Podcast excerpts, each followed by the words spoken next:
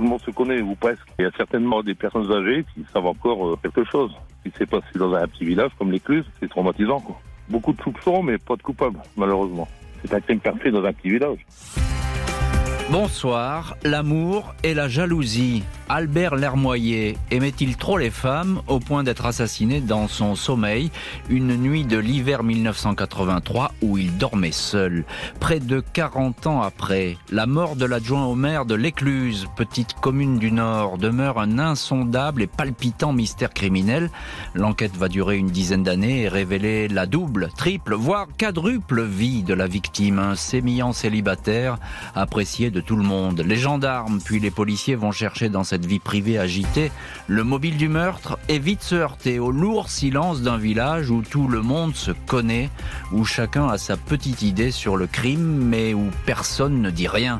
C'est cette histoire dans laquelle les pistes s'entremêlent comme dans un roman d'Agatha Christie ou de Simnon que nous allons raconter ce soir. Qui en voulait autant à Albert Lhermoyer au point de l'exécuter? Pourquoi la vérité ne se montre pas?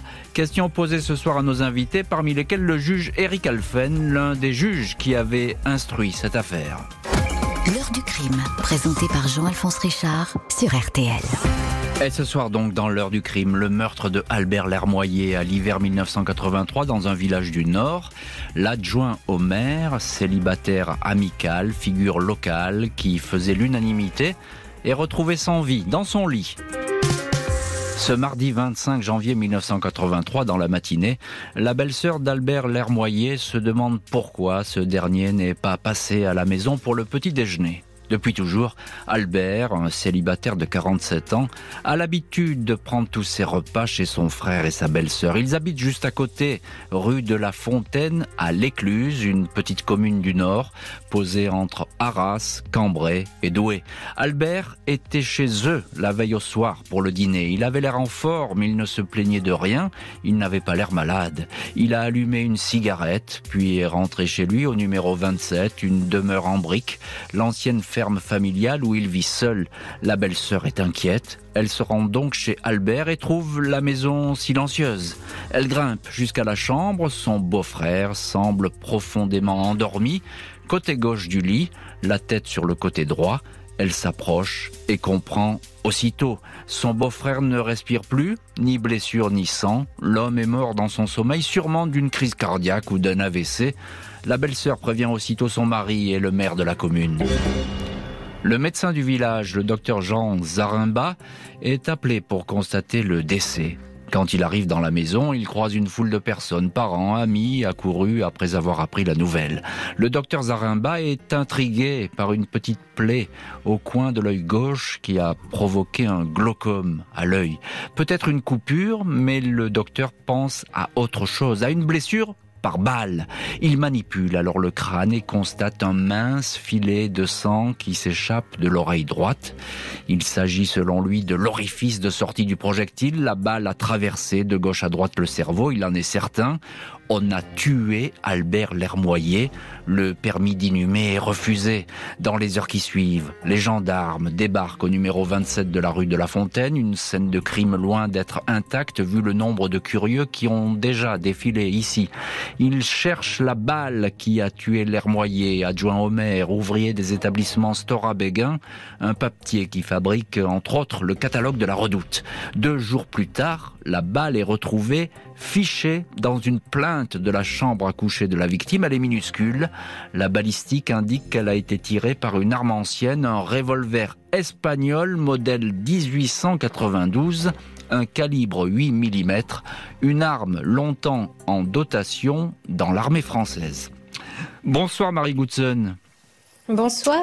Merci beaucoup d'avoir accepté ce soir l'invitation de l'heure du crime. Vous êtes journaliste à La Voix du Nord et vous publiez ces jours-ci le livre « Mais qui a tué l'adjoint de l'Écluse ?» dans la collection Crime, La Voix Édition. Alors j'ai envie de vous demander pourquoi s'intéresser à cette histoire que je ne connaissais absolument pas, qu'on a presque oubliée, sauf peut-être sur place, Marie Godson, dans ce village du Nord. C'est vrai, au départ, c'est un fait divers qui est complètement local, en fait, et qui n'est pas connu à l'échelle nationale. Moi, ce qui a retenu mon attention, c'est un article d'archives qu'on m'a donné un jour et qui m'a donné envie d'en savoir plus. Donc, j'ai passé 2-3 coups de fil et à partir de là, j'ai eu plein de témoignages. Et donc, j'ai continué à mener une petite enquête sur cette affaire. Et même une grande enquête, parce que votre livre est très fouillé et tout à fait passionnant à lire. On remonte le fil d'une enquête et d'un crime qu'on a aujourd'hui oublié. Marie Godson, qui est Albert Lhermoyer? Tout simplement, déjà, à quoi est-ce qu'il ressemble, cet homme? Bah alors, ce que j'écris dans mon livre, c'est que déjà, il est plutôt bel homme, Albert Lhermoyer. C'était un célibataire qui a 47 ans au moment où on le tue, en 83. Et il est plutôt élégant, il a un physique soigné. Ce que j'aime bien dire, c'est que si aujourd'hui il s'inscrivait sur un site de rencontre, il aurait sûrement des succès. Réponses. Il aurait sûrement du succès, oui, je pense. Et puis, bah donc, c'est quelqu'un en plus qui est très apprécié, qui a un certain charisme à l'échelle de l'Écluse et puis qui a plein d'activités. Alors, donc, il est adjoint au maire, hein? C'est ça? Voilà. Il est adjoint au maire, c'est une fonction qui était déjà occupée par son père et puis qu'il a reprise. Il est assez populaire, il a fait pas mal de voix lors des élections et puis en plus de ça, il est ouvrier papetier comme vous l'avez dit et il a une petite ferme vivrière, il vend des œufs, des poulets et puis il est aussi coiffeur à domicile à ses heures perdues. C'est une fonction qu'il a gardée après la guerre d'Algérie. Coiffeur pour dames, je suppose. Alors, vu le nombre de conquêtes, mais on va en parler de ces conquêtes. Ça. Je voudrais, Marie Godson, que vous nous parliez de cette scène de crime parce que, j'allais dire presque miraculeusement, vous avez pu la visiter lors de votre enquête. Vous avez pu rentrer dans la maison du crime et voir à quoi ressemblait cette chambre. Alors, à quoi ça ressemble ? Oui, alors la maison d'Albert Lhermoyer, elle est occupée aujourd'hui par sa nièce qui est aussi sa filleule. Et pour arriver à cette chambre, il faut monter déjà un escalier qui craque à chaque marche. Et puis donc on arrive dans une chambre qui est assez grande en fait. Aujourd'hui, elle a été réaménagée par la filleule, mais ce qu'on peut dire, c'est qu'il y a un petit recoin dans la chambre et c'est à cet endroit-là que les enquêteurs supposent que le meurtrier s'est tapi en attendant l'arrivée d'Albert ou en tout cas avec l'arme du crime et pour commettre son méfait. Pour pouvoir le surprendre dans son sommeil, ce qui apparaît être le cas. Bonsoir Eric Alphen. Bonsoir. Merci beaucoup d'être ce soir également notre invité dans l'heure du crime. Vous êtes actuellement président de la chambre d'instruction de la cour d'appel de Paris. Et à l'époque, vous avez été l'un des juges d'instruction dans cette affaire. Alors évidemment, on va parler de cette enquête et de ce que vous avez pu trouver à l'époque, mais un peu plus tard dans cette heure du crime. Je voudrais tout de même que vous nous disiez, selon vous, quel est votre ressentiment, si je puis dire, votre sentiment sur cette scène de crime. C'est un crime assez méticuleux, finalement, cette petite balle tirée quasiment à bout touchant. Alors il faut savoir que c'était mon premier poste quand je suis arrivé à Douai. Et mon prédécesseur m'a tout de suite parlé de cette affaire en disant « tu verras, tu vas découvrir un dossier ». Vous parliez tout à l'heure de Simnon, mais c'est exactement ça.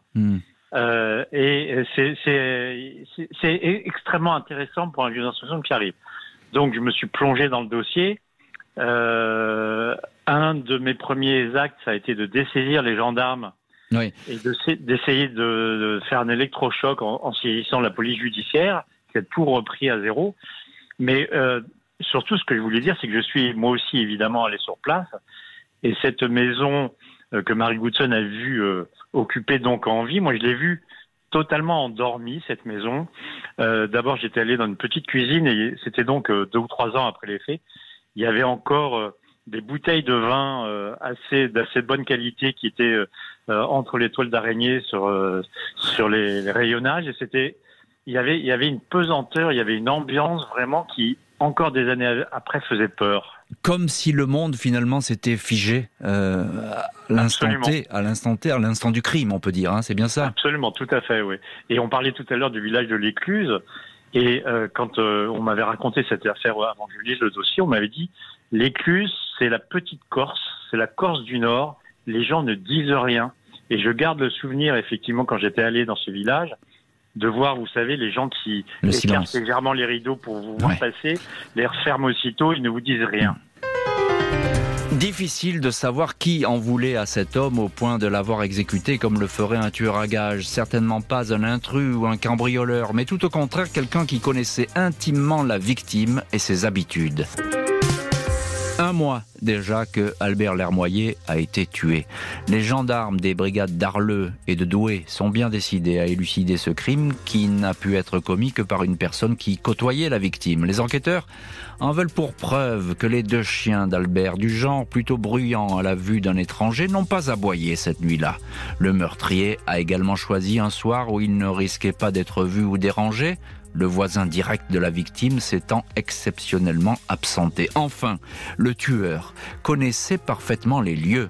Il est passé par la porte de derrière, qui n'est jamais fermée à clé. Les marches de l'escalier craquent, ce qui aurait pu réveiller Albert. Il n'est donc pas exclu que l'assassin l'ait attendu dans un recoin à l'étage, l'a laissé se déshabiller et s'endormir avant de passer à l'acte. Le petit calibre n'a émis qu'un claquement sec, pas de quoi réveiller le quartier. Les gendarmes recherchent cette arme dans la maison, les puits et les cours d'eau sont sondés, les talus inspectés sans résultat. Pistolets, revolvers et fusils datant de la Deuxième Guerre mondiale ne manquent pas à l'Écluse, mais pas de revolver espagnol modèle 1892. L'enquête n'a pas de mal à établir que Albert Lhermoyer n'était pas vraiment un célibataire endurci. Rien d'un vieux garçon solitaire. À l'Écluse, tout le monde savait qu'il était un coureur de jupons. Les noms d'au moins 3 ou 4 femmes sont cités. La première à être entendue et placée en garde à vue par les enquêteurs n'est ni plus ni moins que sa propre belle-sœur qui a trouvé le corps. Albert aurait entretenu avec elle une liaison épisodique, mais cette piste ne tient pas. La belle-sœur n'avait aucune raison d'en vouloir à Albert. Elle est sincèrement éplorée par sa mort. Elle est mise hors de cause. Il y a encore Marcel, une agricultrice que Albert avait fréquentée. Tous deux se côtoyaient dans la cellule locale du Parti communiste, parti qui a toujours régné sur la commune. Le bruit va courir que Marcel aurait possédé un revolver espagnol. Sa ferme va être vainement perquisitionnée. La liste des amies, amantes ou prétendantes du bel Albert ne s'arrête pas là. Après avoir vécu longtemps seul, l'homme était sur le point de se mettre en ménage avec une certaine Mauricette. Il y a enfin une voisine qui a accouché d'une petite fille que Albert n'a pas reconnue. Un compagnon ou un mari jaloux de toutes ses maîtresses aurait-il réglé son compte à l'adjoint au maire ? À l'Écluse, le silence prévaut. La juge d'instruction de Douai, Martine Verrague, la première à hériter du dossier, se heurte à des impasses. Marie Godson, vous publiez, journaliste à La Voix du Nord, vous publiez « Mais qui a tué l'adjoint de l'Écluse » aux éditions Crime. C'est un livre sur cette affaire, évidemment, que vous avez retrouvé et déterré, si je puis dire. La seule certitude qu'on a dans cette enquête, c'est que finalement, c'est un familier qui a tué. Il ne peut pas en être autrement. Oui, en tout cas, il n'y a pas eu de vol. Donc, on exclut le cambriolage, le crime crapuleux. Et puis, c'est vrai qu'il fallait qu'Albert ne se méfie pas pour qu'on puisse comme ça le tuer et qu'on le retrouve allongé dans son lit. Alors, comme dit Martine Verrague, il dormait comme un bébé. On avait l'impression qu'il dormait comme un bébé. Il y avait une petite serviette pliée à côté de lui. Il était.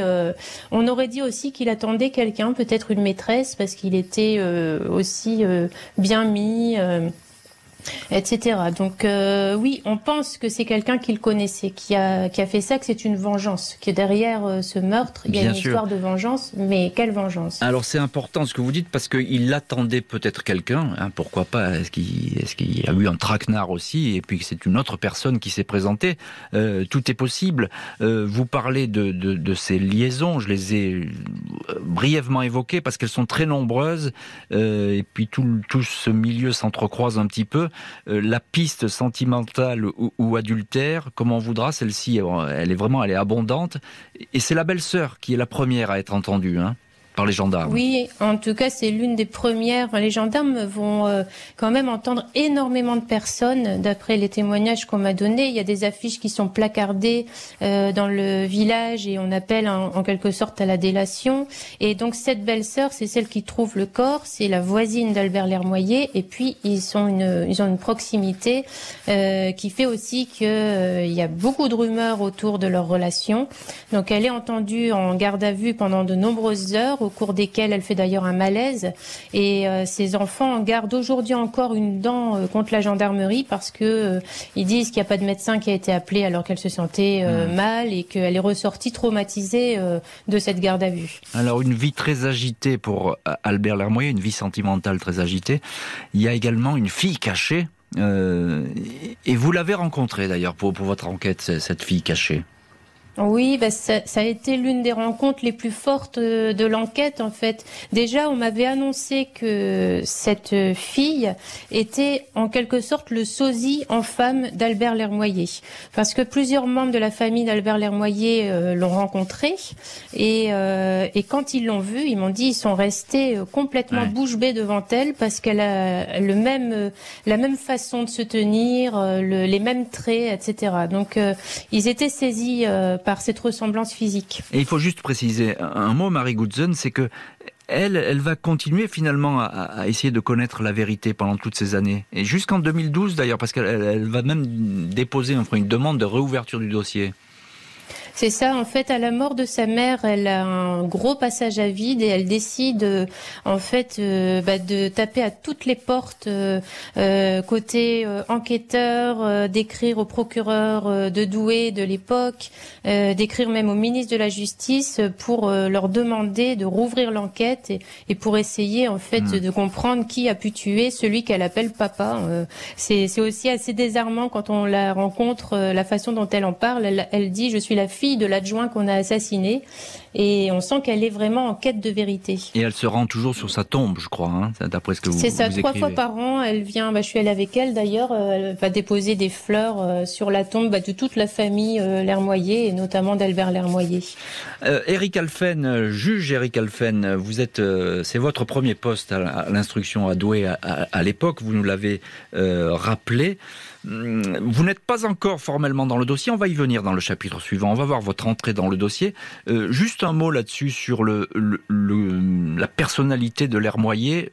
On dirait aujourd'hui c'est un homme à femme, c'est ça ? Oui, c'est un homme à femme, mais c'est vrai que, si vous voulez, pour parler clairement, la personnalité était intéressante, mais moi j'avais un dossier qui était déjà extrêmement épais quand je suis arrivé, parce que vous savez, quand on reprend un cabinet d'instruction, Martine Verrague était partie sous d'autres terres. Je crois que vous aviez 350 dossiers, je crois, en cours, c'est ça ? Un truc comme ça. Il n'y avait peut-être pas 350, mais il y en avait beaucoup en tout cas.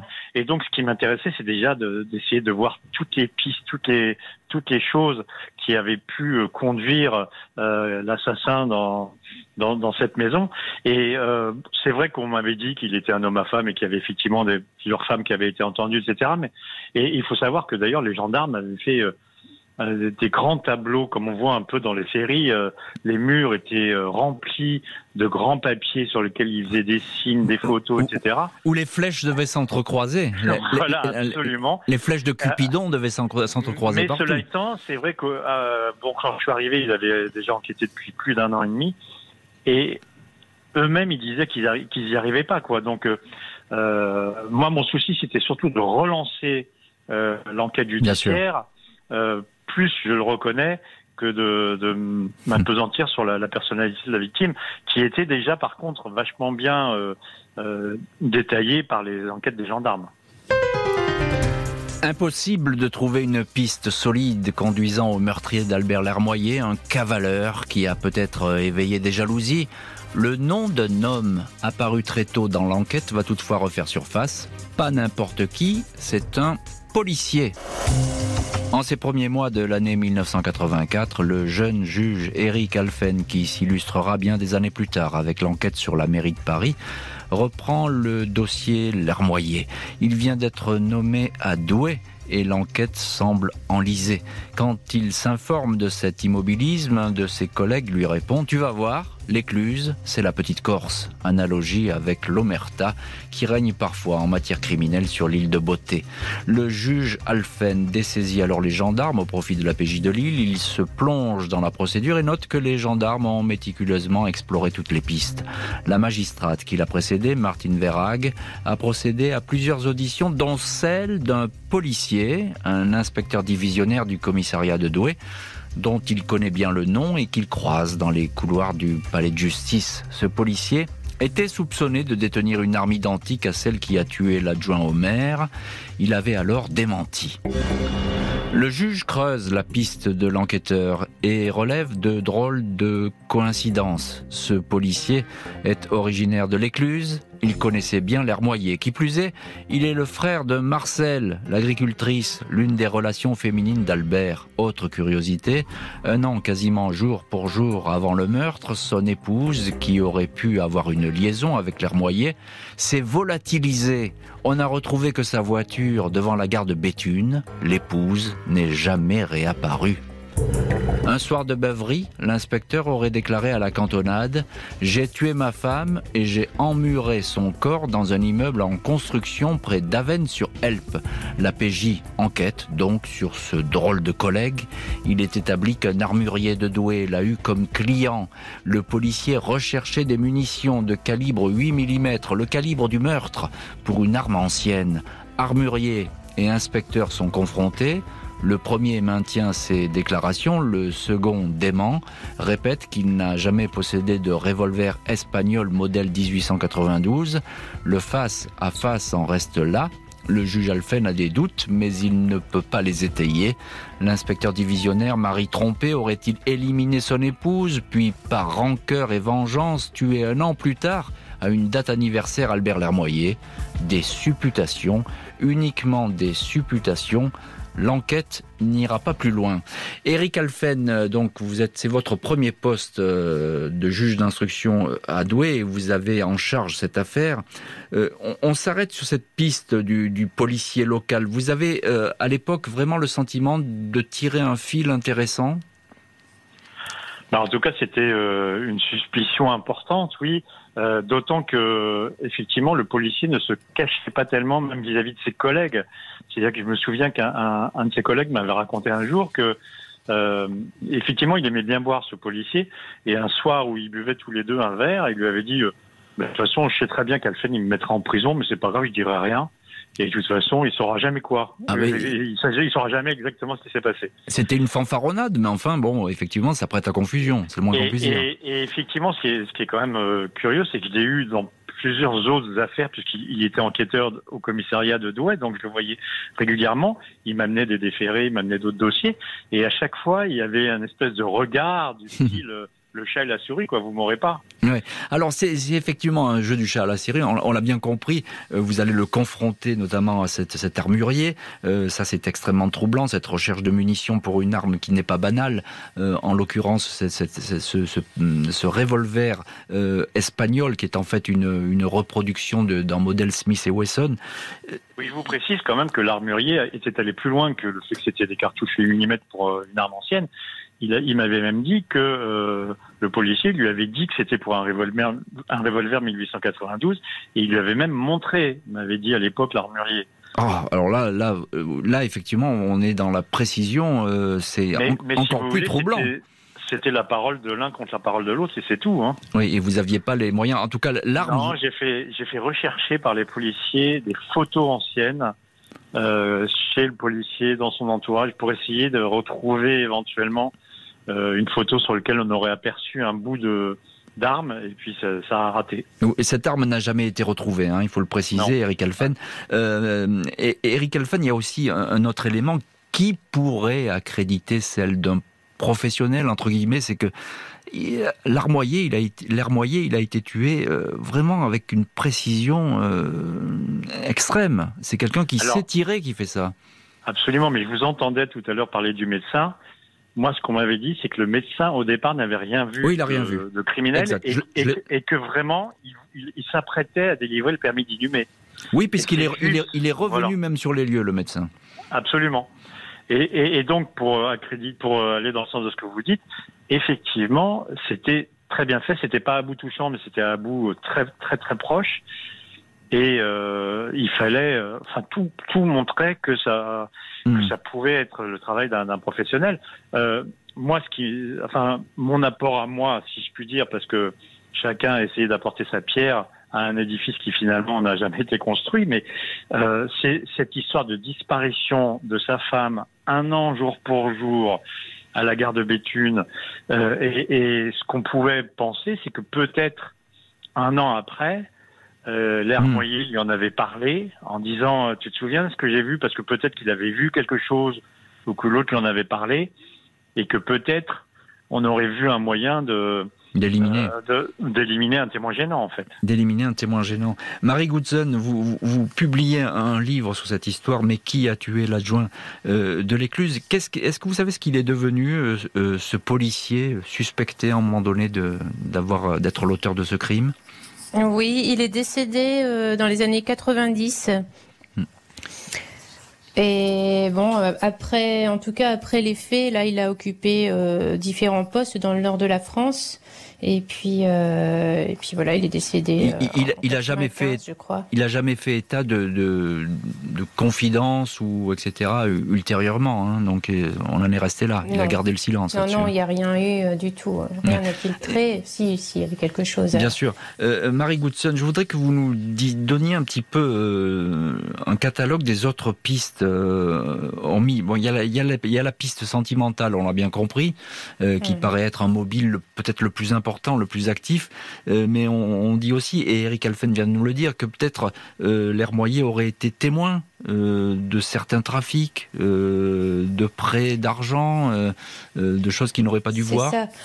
En fait, il y en a énormément d'autres pistes qui sont évoquées, mais aucune piste parmi celles qui m'ont été évoquées n'ont le sérieux, et puis ne réunissent autant d'éléments que que les deux précédentes, la piste passionnelle et puis l'histoire de cet inspecteur.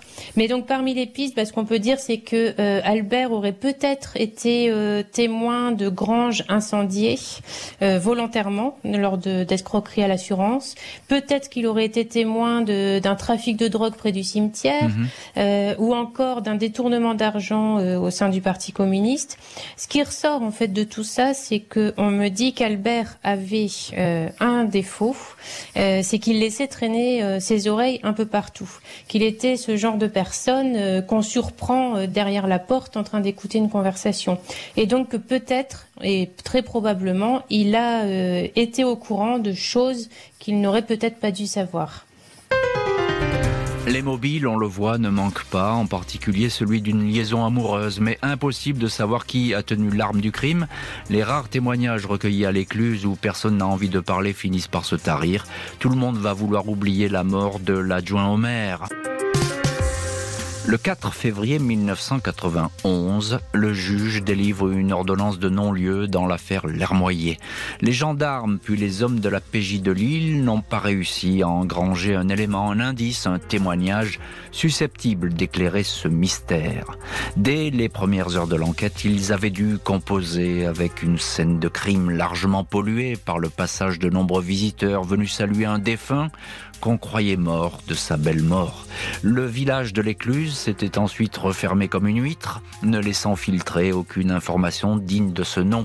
La recherche ADN, inexistante à l'époque, ne pourra donc pas contribuer à élucider cette affaire. Aucun nouvel acte d'instruction diligenté pendant 10 ans. Le dossier est déclaré prescrit le 4 février 2001. Le procureur de la République de Douai refuse en 2012 de rouvrir l'enquête, comme le demandait la fille cachée d'Albert Lhermoyer. Il explique qu'aucun élément nouveau n'est apparu. Désormais, seul un témoignage ou une confession pourrait relancer l'affaire.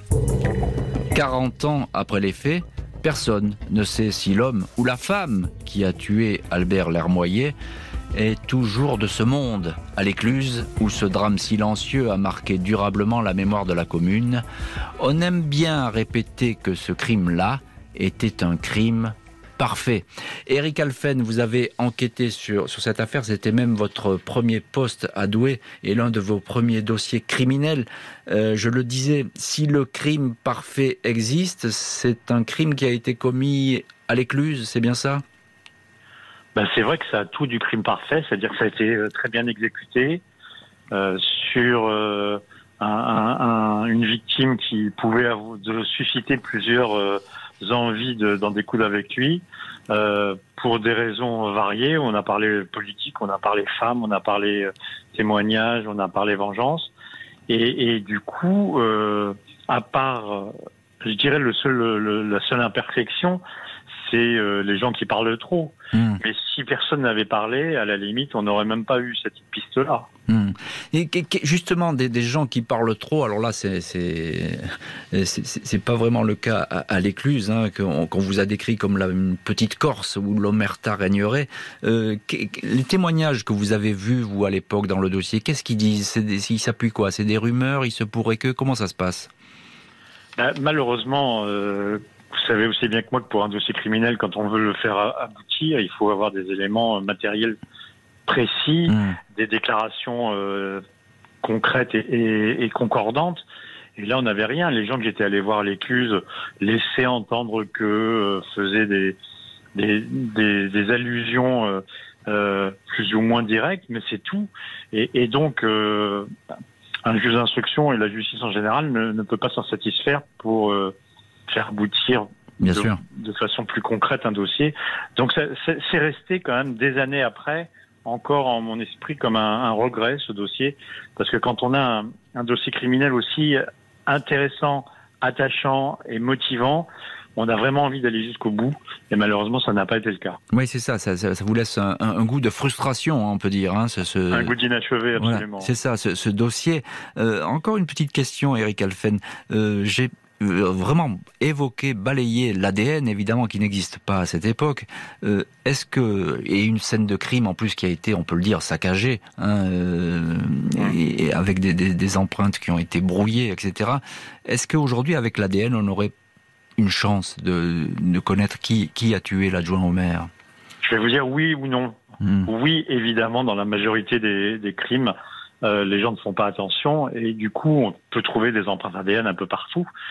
Vous parliez tout à l'heure du fait que c'était peut-être un professionnel, et un professionnel, sachant que l'ADN existe, aurait fait attention lui aussi à ne pas en laisser. Bien sûr, oui, c'est ça. C'est-à-dire que finalement, les malfaiteurs et les malfrats vont toujours plus vite que la police, hein, c'est bien connu. Et puis tout le monde se met à niveau, quoi. Voilà, ils ont toujours un coup d'avance, si je puis dire. Marie Godson, on vous retrouve. Vous êtes également notre invitée ce soir dans l'heure du crime, journaliste à La Voix du Nord, et je le rappelle, auteur du livre « Mais qui a tué l'adjoint de l'Écluse » aux éditions Crime, livre que je conseille à tout le monde parce que c'est absolument passionnant et palpitant. Qu'est-ce qu'on dit aujourd'hui à l'Écluse sur ce crime? Je crois que vous avez retrouvé une ambiance, pas comme à l'époque, mais en tout cas où les portes n'étaient pas forcément très ouvertes là-dessus. Oui, en effet, Eric Alphen, comme d'autres personnes qui ont joué un rôle très important à l'époque, m'avait dit c'est la petite Corse, et moi j'ai eu l'impression inverse en allant frapper aux portes ces derniers temps, parce que j'avais l'impression que les gens avaient besoin de parler, avaient envie vraiment de vider leur sac, de dire ce qu'ils savaient de l'affaire. Alors après, quitte à, comme le dit le juge Alphen, ne donner que des témoignages qui sont nourris de rumeurs et de choses qu'on ne peut pas vérifier aujourd'hui, quoi. Mais en tout cas... On vous a parlé, c'est-à-dire que vous avez, effectivement, je l'ai vu, hein, dans votre livre, vous avez interrogé beaucoup de personnes, on vous a claqué un peu la porte au nez de temps en temps, il faut le dire quand même, mais en général, vous avez pu avoir des témoignages. Ça veut dire quoi? Ça veut dire que la mémoire de ce fait divers, de ce crime, est toujours vive à l'Écluse aujourd'hui? Oui, elle est vive, et ce qui me marque en fait dans cette enquête, c'est que on a l'impression que le temps a permis aux langues de se délier, et qu'en même temps il y a des choses qui nous échappent irrémédiablement parce que le temps justement a joué en défaveur de la vérité, et puis parce qu'on peut plus, il y a des protagonistes qui sont décédés, qui pourront plus parler, certains sont trop âgés et n'ont plus leur tête pour me parler, et donc on restera certainement avec des pièces manquantes. Vous avez rencontré la famille d'Albert Lhermoyer? Oui, alors j'ai rencontré, par exemple cette belle-sœur est aujourd'hui décédée, mais j'ai pu m'entretenir longuement avec plusieurs de ses enfants, par exemple. Et quel est leur sentiment aujourd'hui? Ils vivent toujours un petit peu avec cette histoire ou ils essaient finalement de la balayer et ça appartient au passé? Alors c'est assez différent selon les enfants, ils sont 4, donc il y en a un qui n'a pas voulu me parler parce que justement c'était quelque chose qui était trop sensible, un sujet qu'il ne souhaitait pas aborder. Et puis il y en a un autre notamment, la Dominique Lhermoyer que je cite assez longuement dans le livre et qui lui a toute une approche de l'affaire et qui était très proche de son oncle. Tous me disent c'était comme leur frère en fait. C'était vraiment comme un grand frère pour eux. Et donc, ils ont soif de vérité. Il y a toujours soif de vérité. Ça, c'est important. Ah oui. Et justement, c'est ce qui me marque dans cette affaire. Parce qu'il y a Albert Lhermoyer est la victime principale. Il est décédé aujourd'hui. Il a été tué. Mais il y a d'autres victimes collatérales, en quelque sorte, qui sont ses neveux et nièces, qui sont sa fille cachée et qui sont aussi, selon moi, les enfants de cet inspecteur de police qui savent que leur père est le principal suspect et pour qui la plaie est certainement encore ouverte. Merci beaucoup Marie Godson et Eric Alphen d'avoir été ce soir les invités de l'heure du crime avec le meurtre de Albert Lhermoyer. Cet homme a-t-il payé au prix fort son goût pour les aventures sentimentales? Peut-être. Son tueur, dans tous les cas de figure, reste dans l'ombre. Merci à Justine Vigneault, Marie Bossard d'avoir préparé cette émission, Marc Bisset à la réalisation. Un immense merci à vous toutes et tous d'avoir partagé ce soir ensemble cette heure du crime.